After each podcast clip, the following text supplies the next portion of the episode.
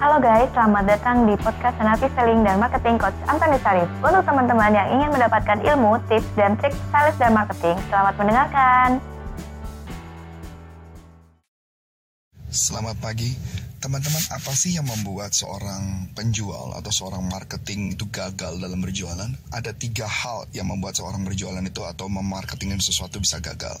Yang pertama, mereka gagal dalam berkomitmen. Yes, kegagalan mereka dalam berkomitmen maka membuat dia tidak bisa menjualan banyak. Itu yang pertama. Nanti akan saya jelaskan lebih detail.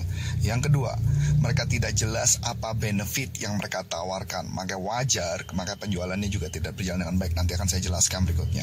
Yang ketiga adalah positioning yang salah penempatan positioning salah itu yang menyebabkan penjualan kenapa bisa terjadi kegagalan. Saya ambil contoh yang pertama, saya cerita jelas uh, tentang komitmen. Yang pertama adalah ketika Anda mau berhasil dalam berjualan, ada beberapa hal yang harus Anda tanamkan. Yang pertama, Anda harus percaya dengan uh, perusahaannya dulu. Anda harus percaya perusahaannya adalah perusahaan yang baik, perusahaan yang bagus, maka uh, bisnisnya akan bisa menjadi bagus. Begitu juga dengan bisnis Anda, Anda harus percaya bahwa bisnis Anda adalah bisnis yang terbaik. Itu yang pertama. Yang kedua, Anda harus percaya dengan produk Anda. Kalau Anda nggak percaya dengan produk Anda, maka otomatis Anda tidak akan bisa jualan lebih banyak. Bagaimana Anda bisa jual kalau Anda nggak percaya dengan produknya?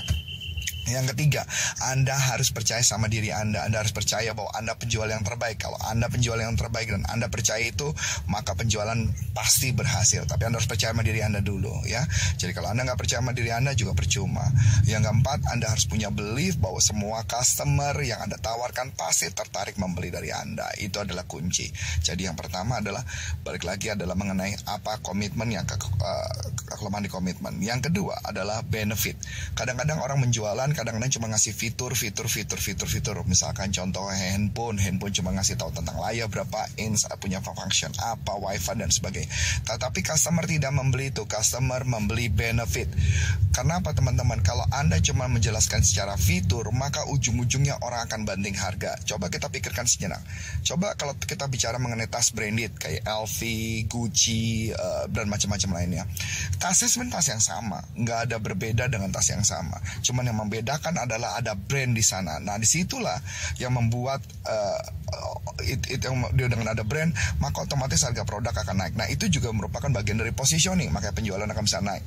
Nah, benefit orang juga harus tahu sebenarnya benefitnya apa sih ketika membeli produk itu. Gunanya untuk apa untuk saya? Nah, bisa nggak anda jelasin apa gunanya untuk mereka? Kenapa mereka harus beli kertas mahal? Kenapa nggak beli tas yang murah? Nah, coba Anda jelaskan.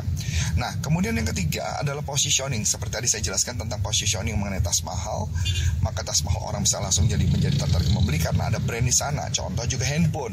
Handphone, apa yang membedakan antara handphone dengan satu dengan yang lainnya? Ada handphone Cina, ada handphone uh, Korea dan sebagainya. Yang membuat barang mahal itu adalah brandnya sebenarnya kalau Anda lihat.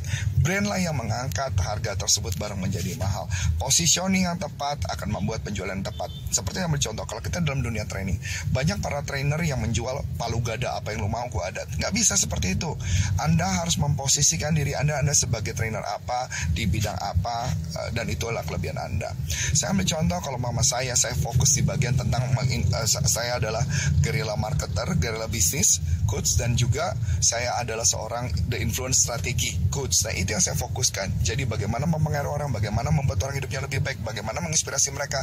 Kalau bagaimana berkaitan dengan motivasi, mengajar motivasi, yes saya menyentuh berkaitan dengan bagian influence-nya. Mereka mempengaruhi mereka, bagaimana mereka mempengaruhi dirinya mereka untuk berubah dan sebagainya.